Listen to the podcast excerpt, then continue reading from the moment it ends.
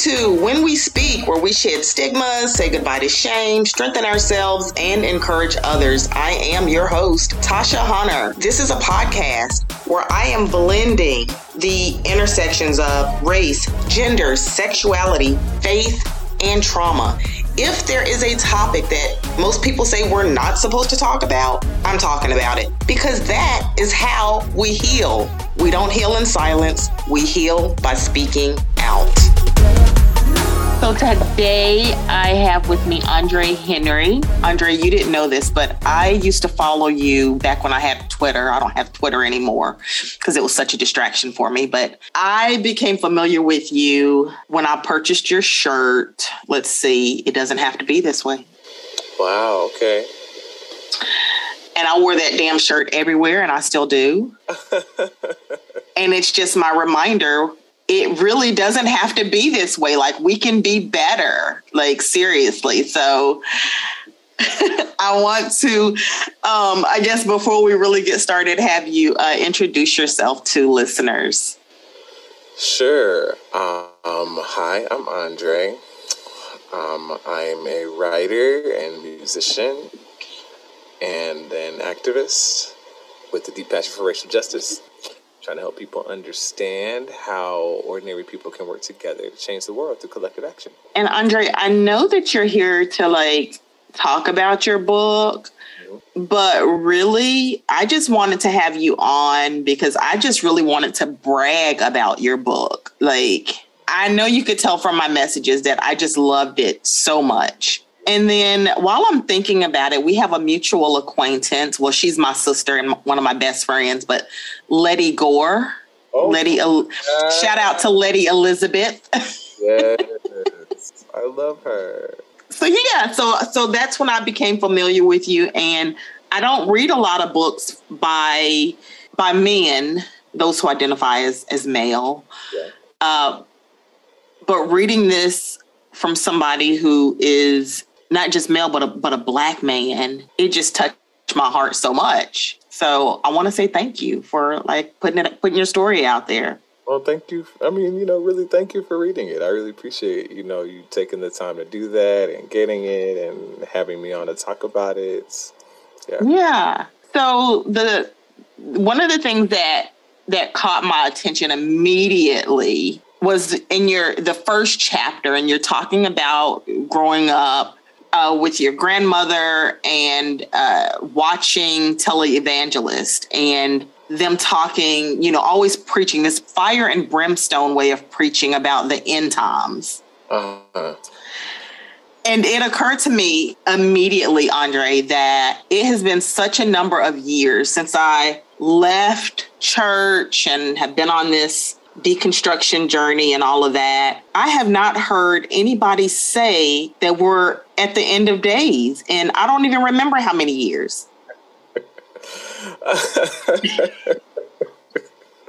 I mean, I don't I don't hear people talk about like the end times anymore either. I'm way removed from, you know, that kind of world now. But um yeah, that I mean, I grew up when you know Left Behind was you know the the popular book series, yeah. and they had movies, and you know, um, yeah, it was kind of all over the place. I mean, I think of it kind of as a little bit of a hysteria, you know, this idea that Jesus was going to come back any moment now, right? And that you know we need to be watching world events so that we're ready. Well, that is the thing that kept my little black ass at the altar. that fear kept me praying, like, Lord, please let me make it through another watch night service. Uh, for those that don't know about watch night service, that is New Year's Eve service. It's what we did in the traditional church to bring in the new year. Mm. Andre, did you ever have to go to watch night service? Um, I didn't have to. I mean, I, I loved going to church when I was little, and my family's not mm-hmm. So, I, I mean, I definitely spent many New Year's Eves in church when I was younger. Yeah. Yeah, that it's been a number of years since I've felt that kind of fear of I hope I'm good enough to make the cut kind of fear. Mm-hmm. On page 25, and I'm going to turn to it, uh-huh. and you talk about being the the token black guy. Yeah And for those of us who have ever been in predominantly white um, circles, white community, we know what it means to be a token and what we have to compromise yeah. in order to be in these relationships, which your whole book is about all the things that were compromised. Mm-hmm. When you're in these spaces and in relationships with people who are not Black. And so, can you talk a little bit about some of the things that maybe early on you realized some of the things that you realized that you had to compromise in order to just be yeah. these relationships. Yeah, so like I explained in the book, I feel like the gaslighting effect, you know, it it worked for, you know, to an extent on me, you know, where I internalized uh, the miseducation that white people try to subject us to about, you know, race, about blackness, about whiteness, all that kind of stuff, right? And so I mean, I wasn't completely fooled. I knew that racism was an issue because I lived next to a Klansman growing up, you know, and he pulled a gun on my brother for walking our dog through the neighborhood. He harassed us all the time. I lived in Stone Mountain where the largest Confederate monument in the country is. You know, I, I knew that that kind of racism existed, but uh, there was a lot that I just didn't really understand. A ton that I just really didn't understand. I had all of this kind of cognitive dissonance going on but um like i mentioned in the book i was kind of adopted not not formally well more like we adopted them. I kind of adopted this white family as a part of my extended family at the church. Stone family is yeah, that Stone. yeah mm-hmm. and um everybody when they mention the stones they have they i hear so much uh disdain in their voice. Everybody is giving the stones a side eye um Okay, so I kind of adopted the Stones as part of my extended family, and they're all white. So, you know, when I'm out with them and their friends, you know, because I was friends with their children, and their children had mostly white friends. And as I grew up as a teenager, when, you know, we all got cars, when I hung out with my friends from school, we all black people. But when I hung out for, with my friends from church, you know, I tended to be the only black person you know, we go out and eat at Chili's and they listen to their alternative Christian music on the way, all that kind of stuff, right? And I just kind of blended in, you know, as best I could. Which meant I listened to the music they listened to and I kind of dressed the way that they dressed to an extent, you know. And my life as a Jamaican, as the children of Jamaican immigrants, didn't really come into that space very often, you know? Like, we never we never went out for Jamaican food or listened to reggae music on our on our way anywhere. We never talked about what my favorite artists on MTV or VH1 or V103 were doing or singing about. None of that was ever there, and I didn't even realize that I was code switching that way. You know, uh, I had no idea I was even code switching. I didn't even have that language. I wouldn't have that language until I was an adult. Um but there were times, even as a young person, that I would realize that I recognized um, that I could not really bring my full self into that space. I remember one memory I didn't write in the book, but I remember I had to be about nine or 10 years old. We had kids camp every summer. We went out there, and, you know, like I said, my parents are Jamaican and they took us back to Jamaica every other year.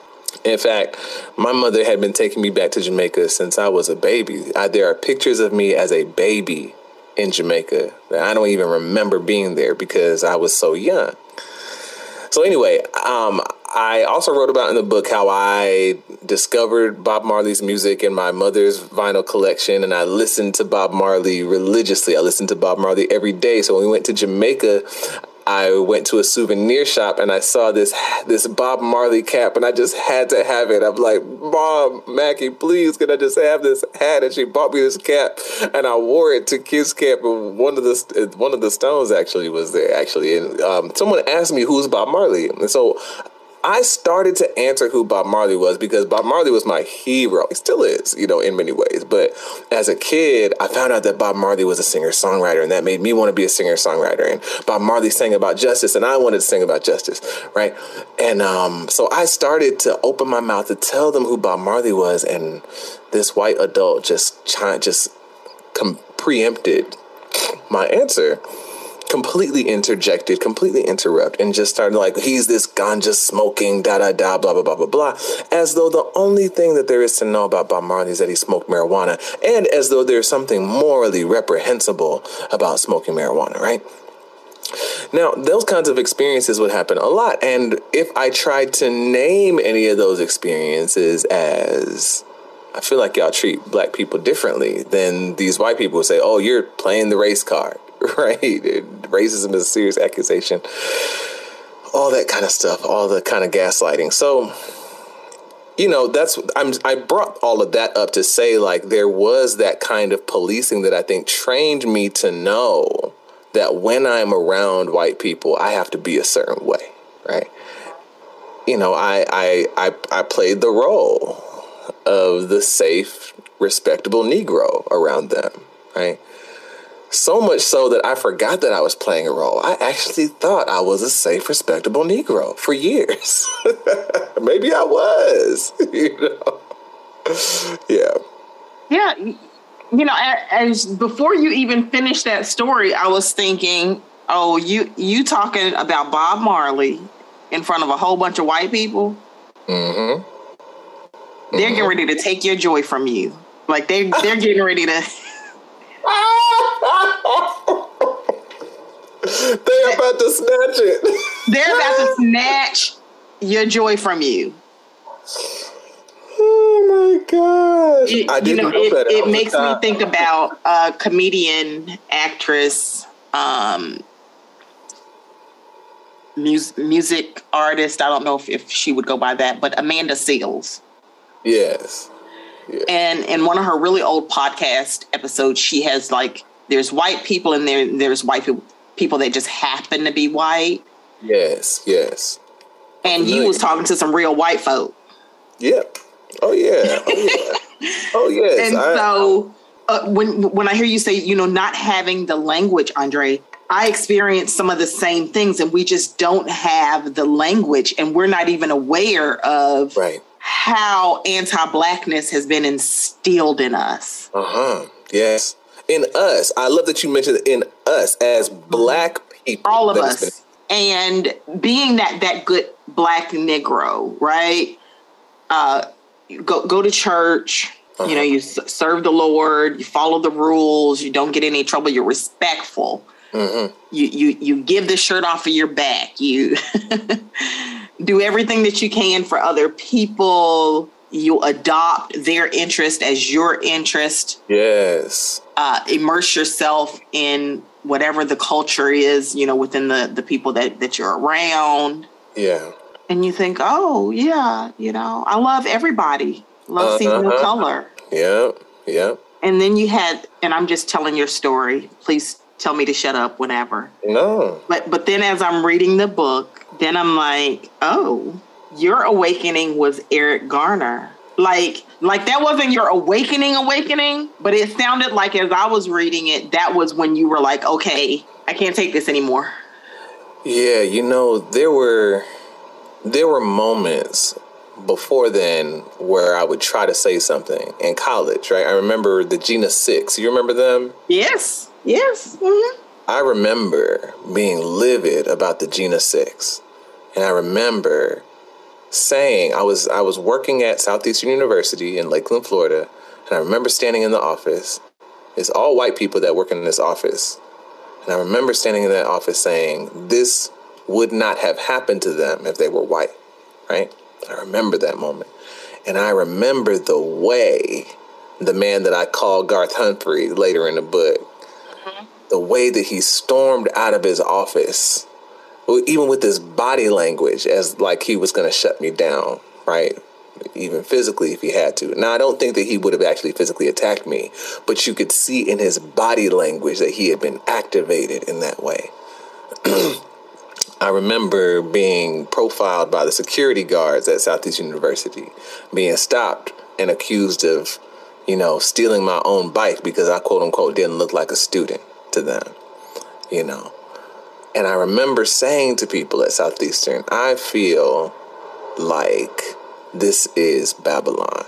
You know, I feel like because you know in the story of Daniel, you know all the Shadrach, Shadrach Meshach, and Abednego, that, that wasn't their names. Their mama didn't get them them names or the Babylonian names, right?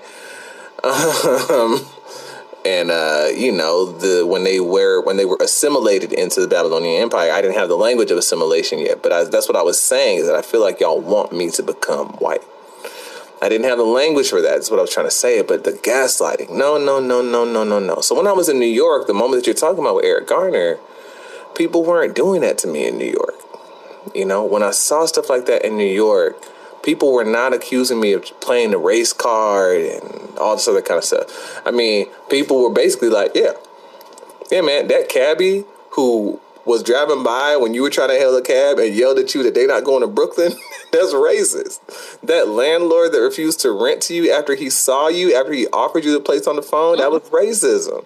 You know, like they were helping me to name these things. And I got all these language, this language, and I appreciate, I want to point this out, and I appreciate, you know, at the top of the show, you're saying usually don't read books by black men that it was men, a, period, not just black men, men. Yeah, men, period. Mm-hmm. but there was a group of black women at my church that pulled together an event about whiteness. I believe I wrote about this in the book, you know, that it was a group of black women at my church that pulled together a, an event about whiteness, and that event changed my life. If those black women had not pulled that event together, maybe I would have learned this stuff later on, but that's not how the story happened. I learned this was after the murder of Eric Garner, where I was livid, and I sat in my office or not really. I didn't have an office; I had a cubicle. So I was like at the church with my guitar in my hand, and you know, singing a song that I wouldn't release for years later. But I just have to emphasize again. I know I've already said it two or three times, but there were three black women at this church.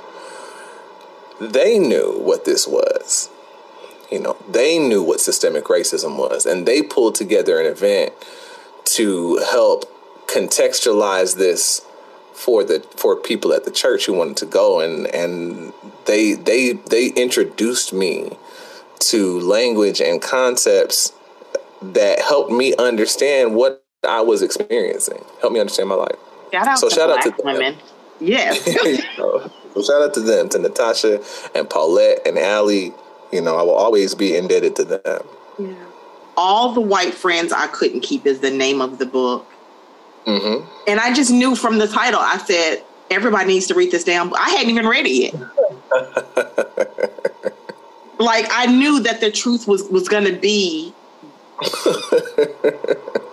I, I just knew that that what I, I all the whites and I, because I started listing mentally listing all of my own white friends that I had to let go of. Right.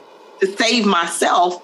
And so I want to ask you in the writing of your book, did you have any fears related to how are people that I may be referencing in the book going to feel about it, or how are people that I'm in communication with or in relationship with now, how are they going to feel about this? How is this going to be received? No, not one bit. not one bit. I don't. I do not care. You know what? Some of them somehow see, I want to. Be, I need to be a little bit nicer. Some of them are somehow still connecting me on social media, and they congratulate me about the book. I'm like, I don't know why you saying congratulations. And they read it and they might recognize themselves. And I hope that they'll do more than be offended, which is what I expect. But I hope they'll do more than be offended if they see themselves in the book because they didn't listen to the time when I was trying to tell them these things. So, and the reason why I don't, I didn't feel fear about that is because I knew that I wasn't writing the book to them or really even about them. You know, like they are supporting characters for the story. The book, okay, so there's a why, right? Like, why couldn't you keep them? And it's because I, once I started to wake up out of the gaslighting effect, I started to realize that there's a lot of work to be done for our for our liberation and I I threw myself into just trying to understand strategies that have worked before. And these white people were trying to stop me. they were they were trying to stop me from doing the work of of learning this information, of speaking up about my experiences, of organizing with other people. That's why they weren't capable. So, you know, when I wrote the book, oh, sorry, I want to say just a tad more about that. I found so much information on this journey that I felt like, why don't, why doesn't everybody know this? You know, why isn't this more common sense for us? And I wanted to write a book to give everybody that information, right? And it's kind of crazy because I thought about this this morning that um the same way that on the individual level, which is why I wrote the book the way that I did, memoir and manifesto, is that the same way on the individual level, white people try to stand in the way of us being our best black selves and us being free as individuals. That there is a systemic way that the white world that we live in tries to keep us from organizing for our liberation, right? We're seeing it now with the CRT hysteria and the book banning and the so trying to keep the Supreme Court white and Donald Trump trying to run for president again, all kind of stuff. So I really didn't care. Like I'm like, listen, if the Stones read this book and they're mad, I don't care because there's so there's something so much bigger being done. There's something so much bigger uh, being done through this book, and I wanted especially for black people to have this information, you know? And so, yeah, I, I found out by the time I finished the book proposal that I did not want to write this book for white people. I was so exhausted trying to write this book when I thought I was going to write it to white people.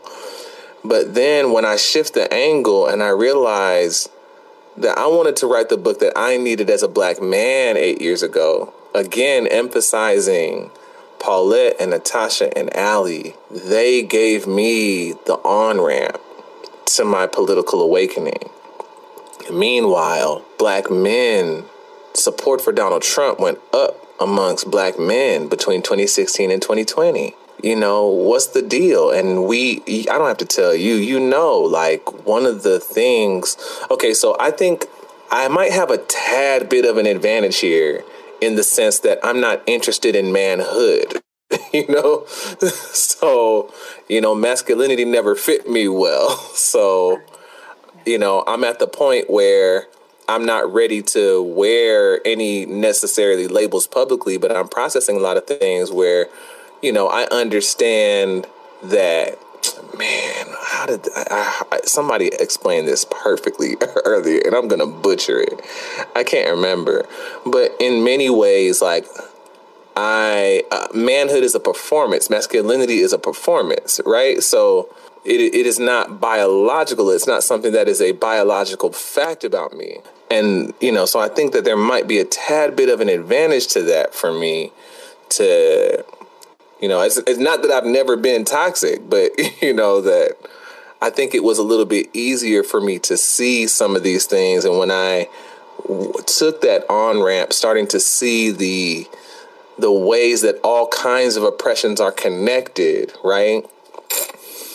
I felt like when I thought about black men in particular, we tend to be behind the curve on these conversations someone was talking to me yesterday and was like, Where are the black straight men in this conversation? And I was like, Black straight men, Tasha, let me tell you something. So I've been, I am around regular niggas again.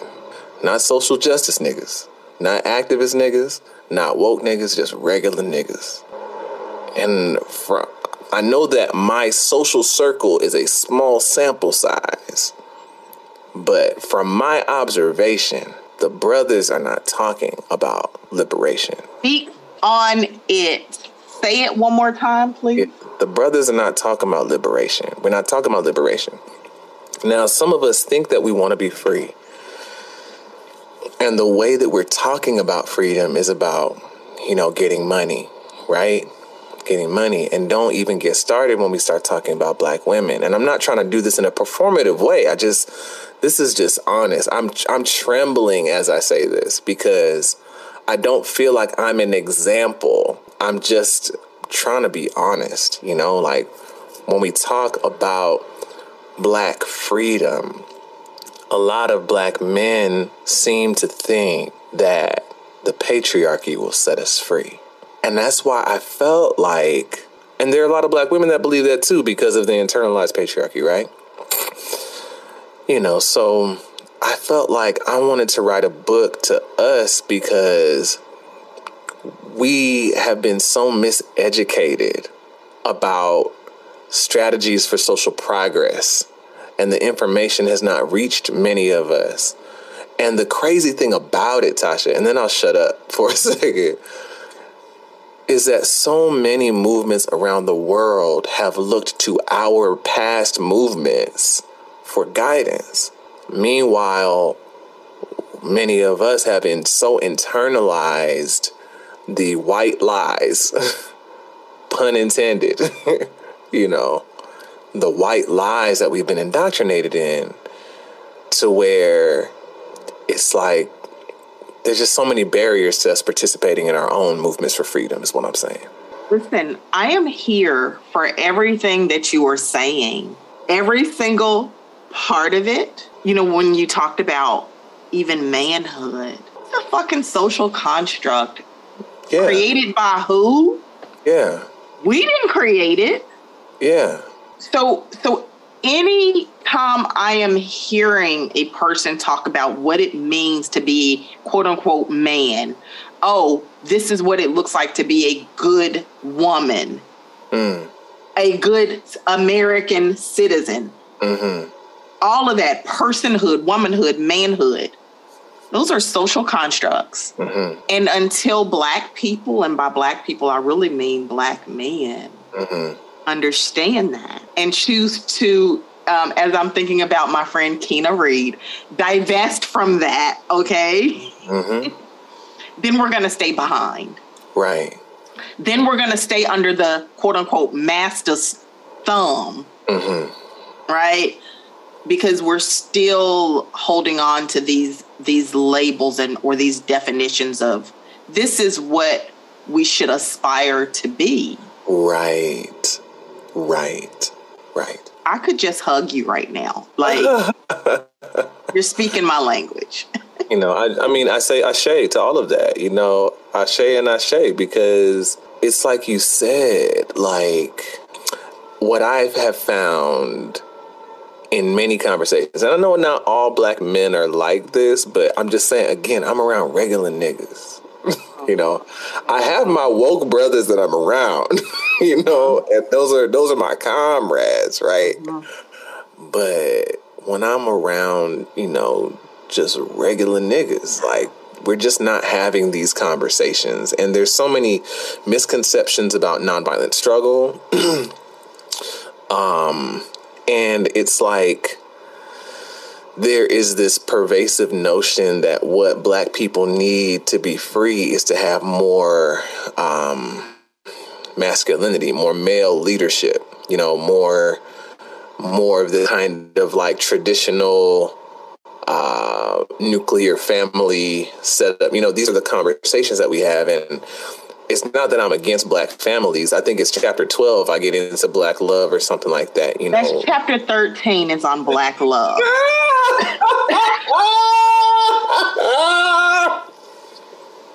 Get it right, okay? Let me just show you. Like I'm showing Andre the pages of like his book there's so much highlighting, underlining. This is chapter 13. Can you see that? Oh, that's your favorite chapter? Yes. Okay, let me tell you what. So you get what I was saying. I'm just saying, like, I felt like we needed an intervention, you know, and I'm hoping that this book can encourage those of us at varying levels of internalized anti blackness um, or hopelessness. That's another thing too. Like it's just I and I man Fanon. Not that we need Fanon to say this, but I appreciate how Fanon points this out in um, a dying colonialism about how colonialism wants to like keep this culture of hopelessness and resignation. I'm hoping to do that. Okay, I just want to throw that out there because now I want to tell you the Black Love chapter is actually the one I was afraid of writing. That's that was the one. I was like so nervous about it.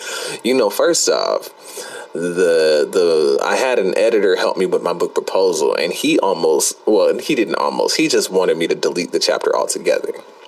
he he thought that it didn't belong in the book, and I'm like, see, you think that you might think that because you're a white male, you don't understand that we can't talk about this without talking about black love. you know, we can't have a conversation about what it means for us to be free without at least broaching the subject. They're they're they're they're they're intertwined. But I was like, first off, I'm I'm I'm confessing to some stuff I'm not proud of. And uh I'm not sure how it would be received, so I'm I'm glad that it's your favorite chapter. Listen, it is the most important chapter, in my opinion. Really? Tell me more. I want to hear I think it's the most important chapter because I had a visceral, like my body, I could feel your words as you were describing each relationship that you had been in. Mm-hmm. And and specifically in relationships with people who are in the that that POC part of BIPOC, like that, mm-hmm. or that IPOC. Mm-hmm. Those your relationships with with the IPOC, and right.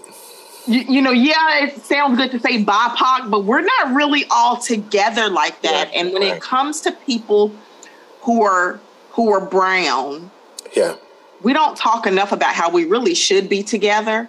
But in these so many moments when you know if when it relates to like the black struggle, I find myself asking, "Where are you?" to my IPOC people. Yeah. Where you? Yeah. Where you? We're struggling over here. Where you at? Yeah. Where where where were you? Mm-hmm. Mm-hmm. When Eric Garner. Yeah. And Tamir and Trayvon and fucking Trump, mm-hmm. all of that, mm-hmm. Mm-hmm. and all the things that we continue to go through. Yeah. Where are you? Mm-hmm. Because fucking us isn't enough. Let's talk about it. Let me really real talk. The fact that you can have intimate relationships with us does not mean that you are not anti-black. Right. And also dealing with your own even anti-brownness, right? Because of white supremacy. Yes. Yes. And so that's why this chapter meant so much to me because it really named this is what we have to compromise. It's being in relationship with people who are black, who are who are brown, or who are white. Uh-huh. And while they may accept us on one end, they absolutely have no idea what we are really experiencing and they're not even prepared to advocate to speak up mm. to to bear arms i guess with us yeah. most of the time. Am i making sense andre? This- oh absolutely absolutely and um you know like like i, I want to be like equal opportunity. I want to be. I want to love everybody, and for the most part, I do. Yeah. But if you can't, with your chest, with your chest, show me that Black lives matter to you. Yeah. Right. Then we can't be in community together. We can't be in relationship together. You calling me your friend is not enough. Yeah you being in an intimate relationship with me is not enough. You adopting that black or brown child is not oh, enough. Right, right, right, right. You know, initially the the chapter the title of that chapter was Mixed Babies Won't Save Us. that was a that was a that was initially the chapter title and I changed it. Nobody told me to change it. I changed it just because I don't know. I felt like how black love became important to me would signal would be more clear to black readers what this chapter is about, right? Um, but a, a, a, part of the larger part of this book is I'm trying to i I'm literally trying to attack misconceptions about social progress. I'm trying to take things off the table for people.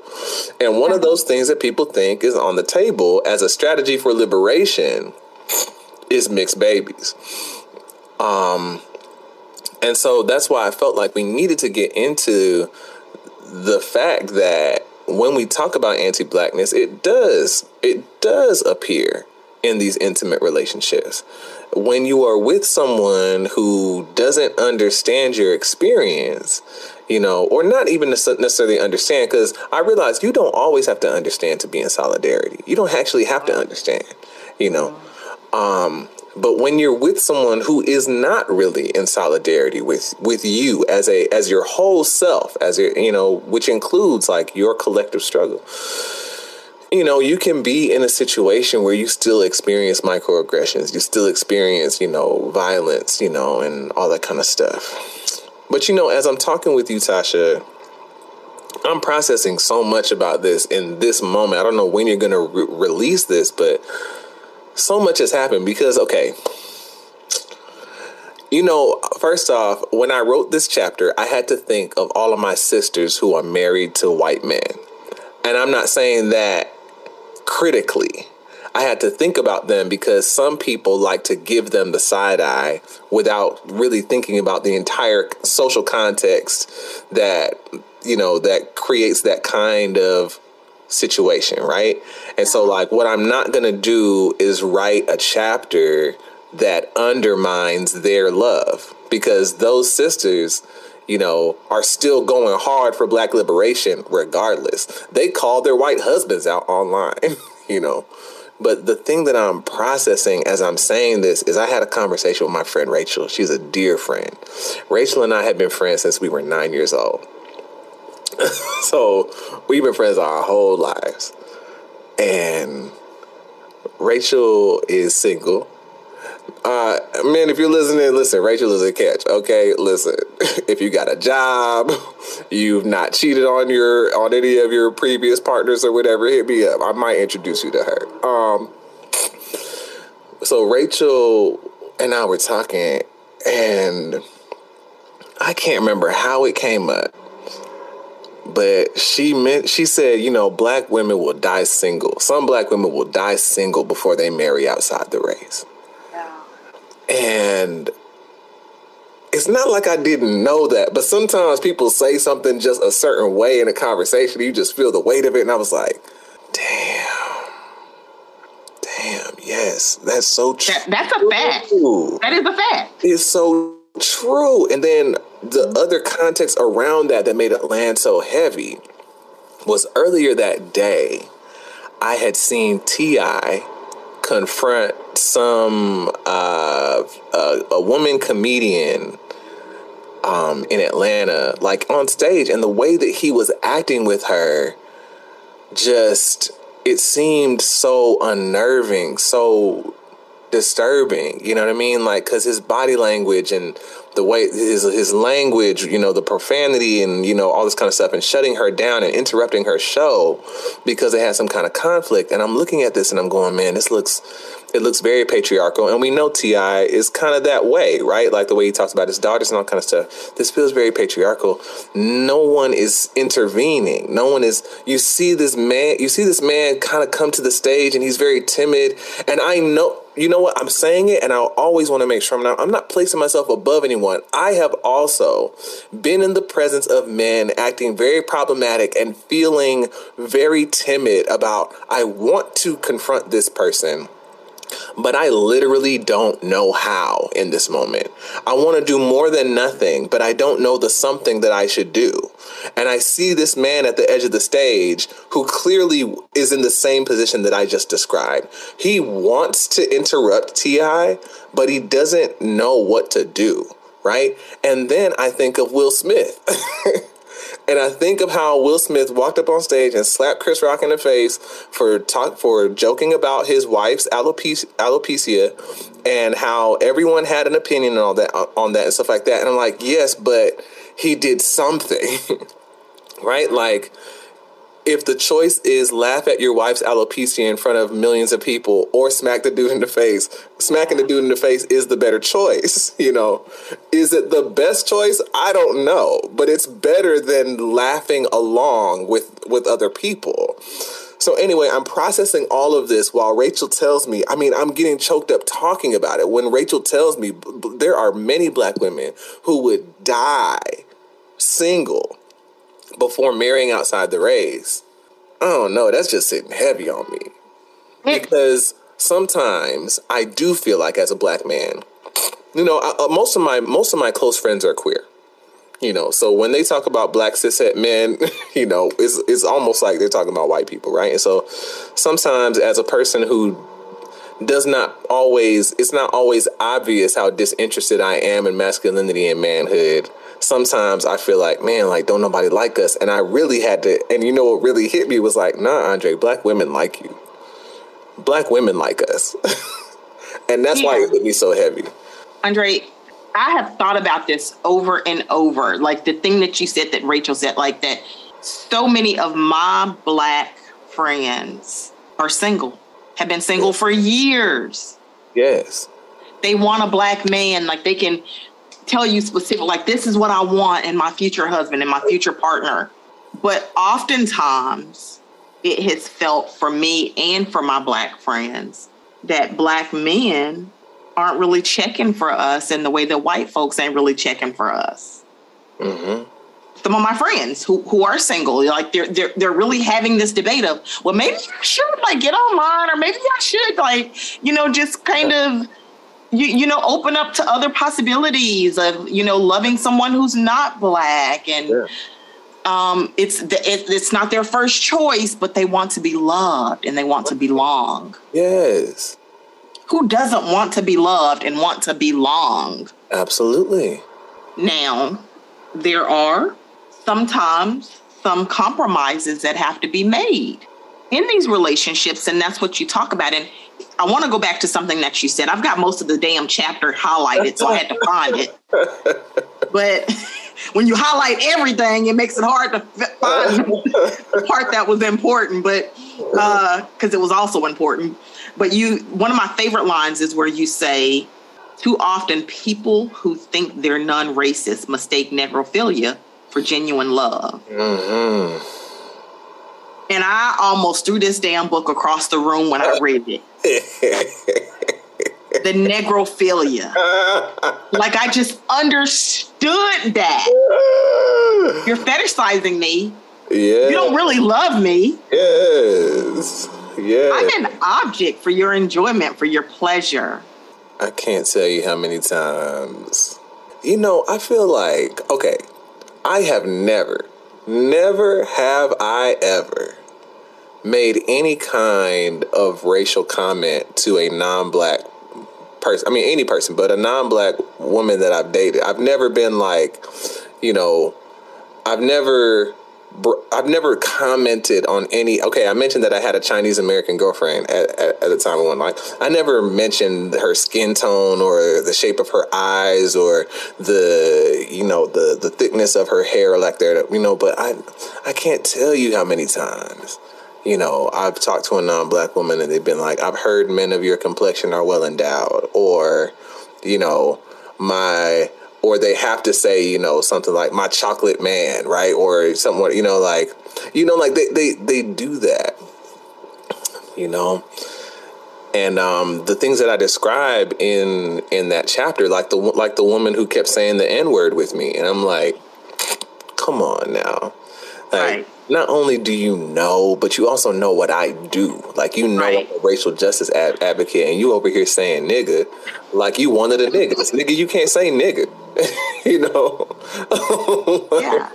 But you you you answered that as well because you say on page two sixteen of my book, if anybody listening, um, you know, you say they do these things for the pleasure of it. Yes. I can't find any other talking about that, but just I can't find any other explanation. Yeah. you know, she says nigga for the thrill of it. For the fucking thrill of it. She says it for the thrill of it because she knows yes. she yeah. knows ex- she knows there's a boundary there, and she loves crossing it. Mm-hmm. Right, and I find so many people, so many non-black people have that impulse. Mm-hmm. Not just to say the N word, but it's just they know that there's a boundary there oh, but it feels so delicious to cross it, right? You know, that's why these I mean all these things we've been talking about are why, you know, why I felt like this is an this is an important chapter because like one thing, okay, I knew one thing I know as someone who does this work as a black man I've heard so many women talk about, black women talk about how black men in my position often don't partner with black women. You often find a brother in my position with a white woman. Yeah. And I know that Dr. King almost did. Yeah. I think Obama almost did. Yeah. Mm-hmm.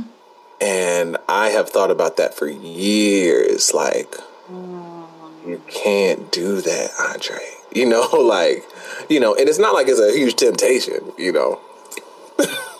but I, but it's something But that sometimes for some people it is, right? some people it is and and Mm-hmm. oftentimes when they do that you know there's there's there's like real like there's explicit misogynoir ar- around Mm-hmm. it right um but I have been very cognizant of, you know, who I partner with matters. Now, this, I also said if black love finds you, hold on to it because I also realize, you know, hey, there's a whole bunch of variables in finding a partner. So I may not, but I just know that, I just knew that it was important. I know that it is important and wanted to, to talk about it as best as I could. I love that you had the courage to talk about it.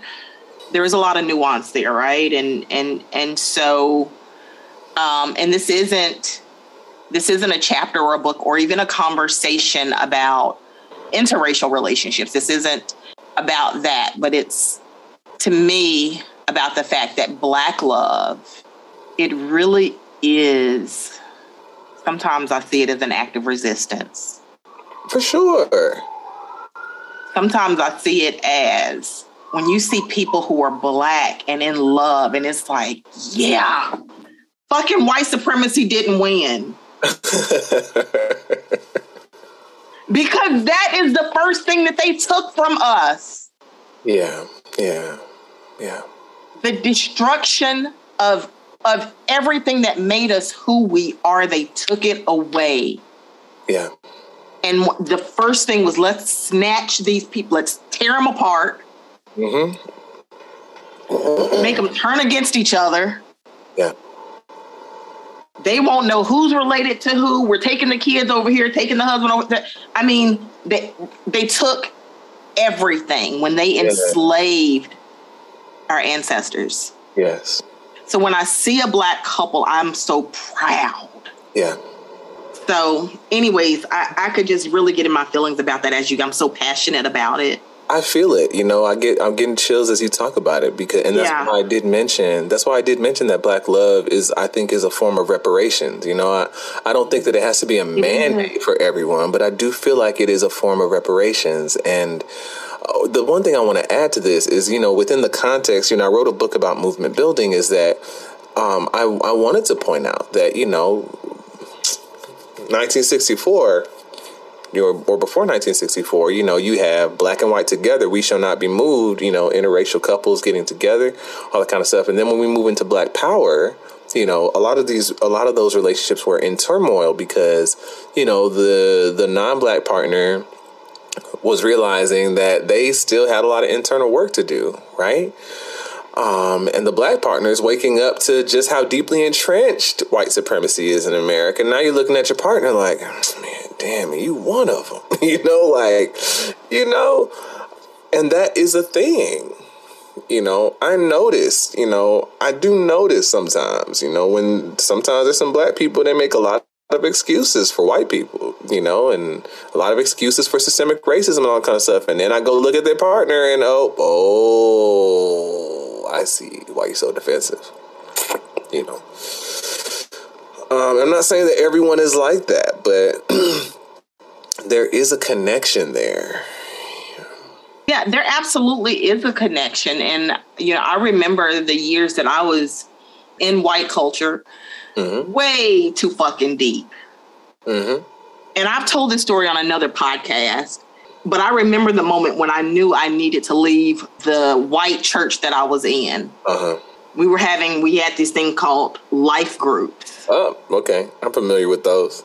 And somebody out of the blue, we went from talking about the book of Isaiah to somebody talking about saying something about Michael Jackson. And I was like, you're not gonna sit here and talk about motherfucking Michael Jackson.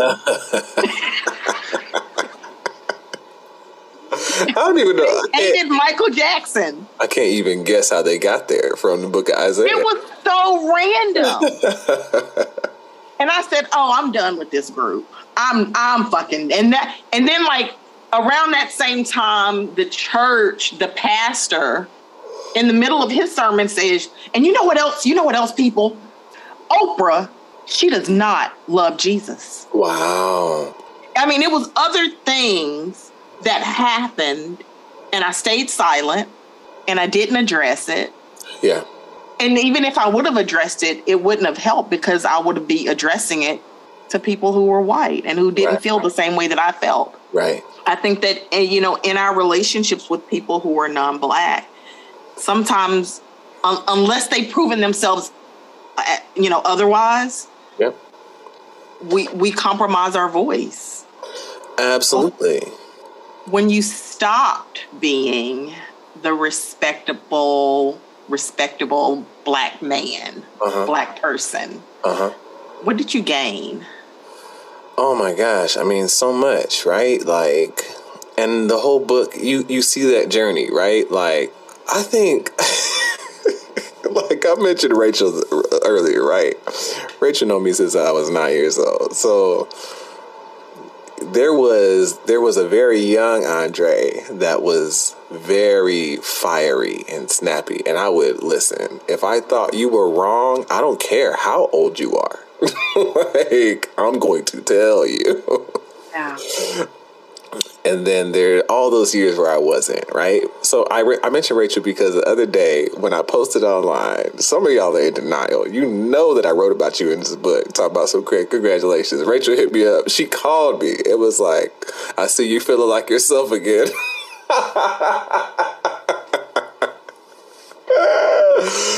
oh my gosh, because I remember the day in the summer of 2016 where I said, you know what?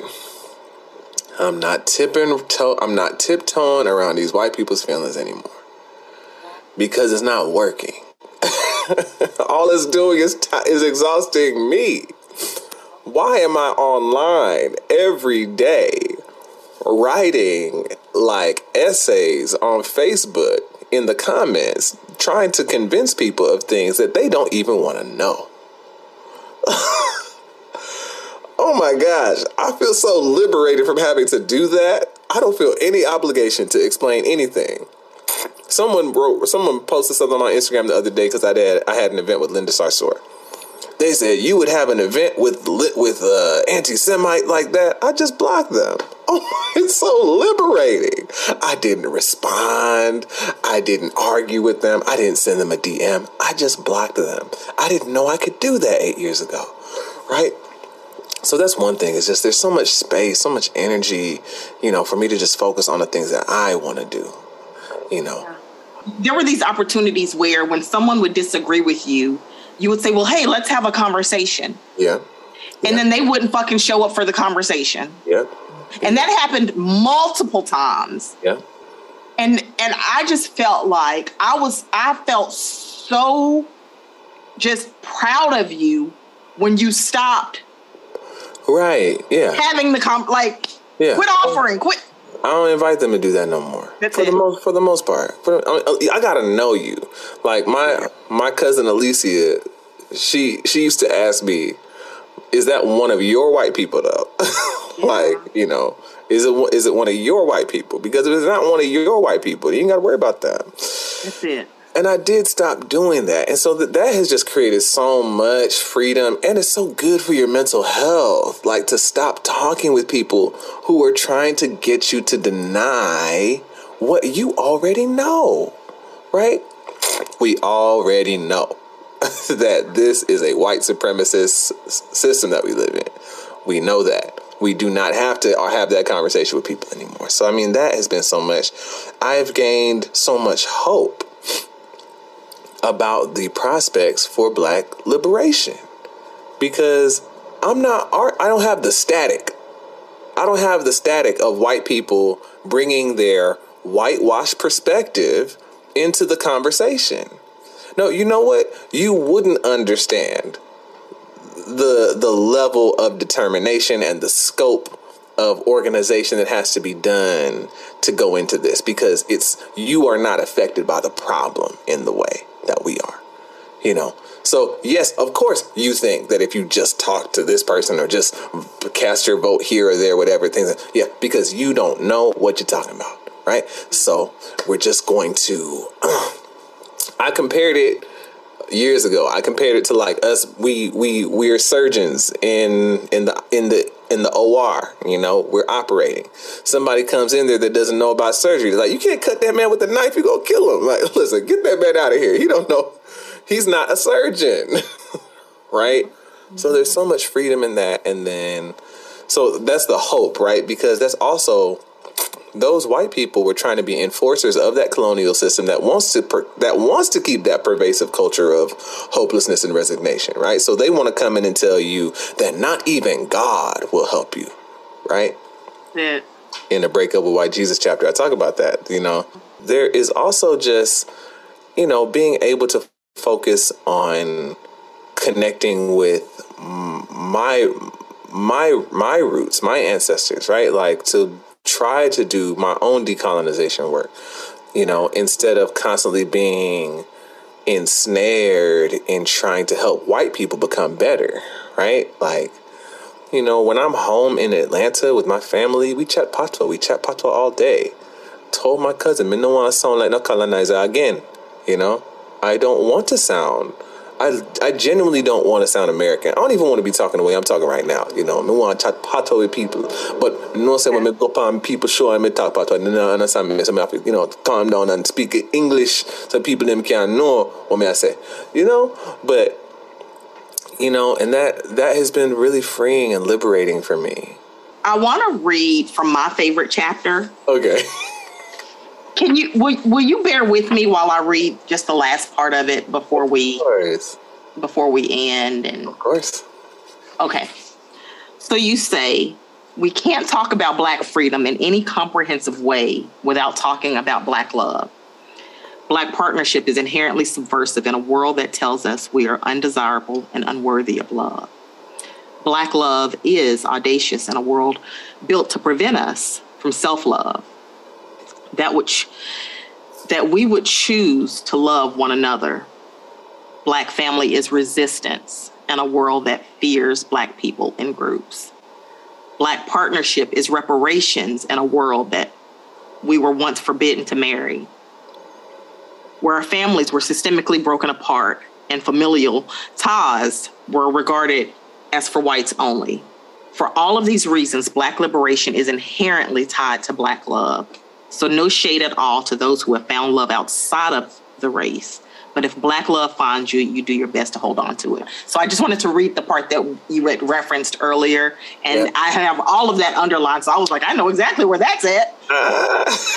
um, for anyone listening, I want you to get this book for anybody that's under a rock and they don't know where to find the book, they don't know what where to find you. Da, da, can you just share how people can locate you on social media and where they can yeah. purchase your book? I mean, the best place to find me is at my website, andrehenry.co. You can connect to all the other things there, email list, social media, and the book is anywhere books are sold. Really, it. Know? So I mean, if, you can go to the major retailers that definitely have it, but a lot of there's been a lot of indie support too. So if there's a local independent bookstore near you, they they might have it.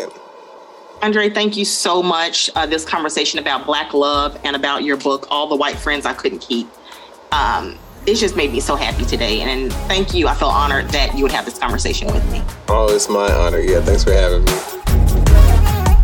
Thank you so much for listening to When We Speak. Follow me on Instagram at Tasha Hunter LCSW. If you haven't done so yet, please rate, review, and follow me on iTunes and share it on your social media. If you want a copy of my book, What Children Remember, it is available on Amazon. Until next time.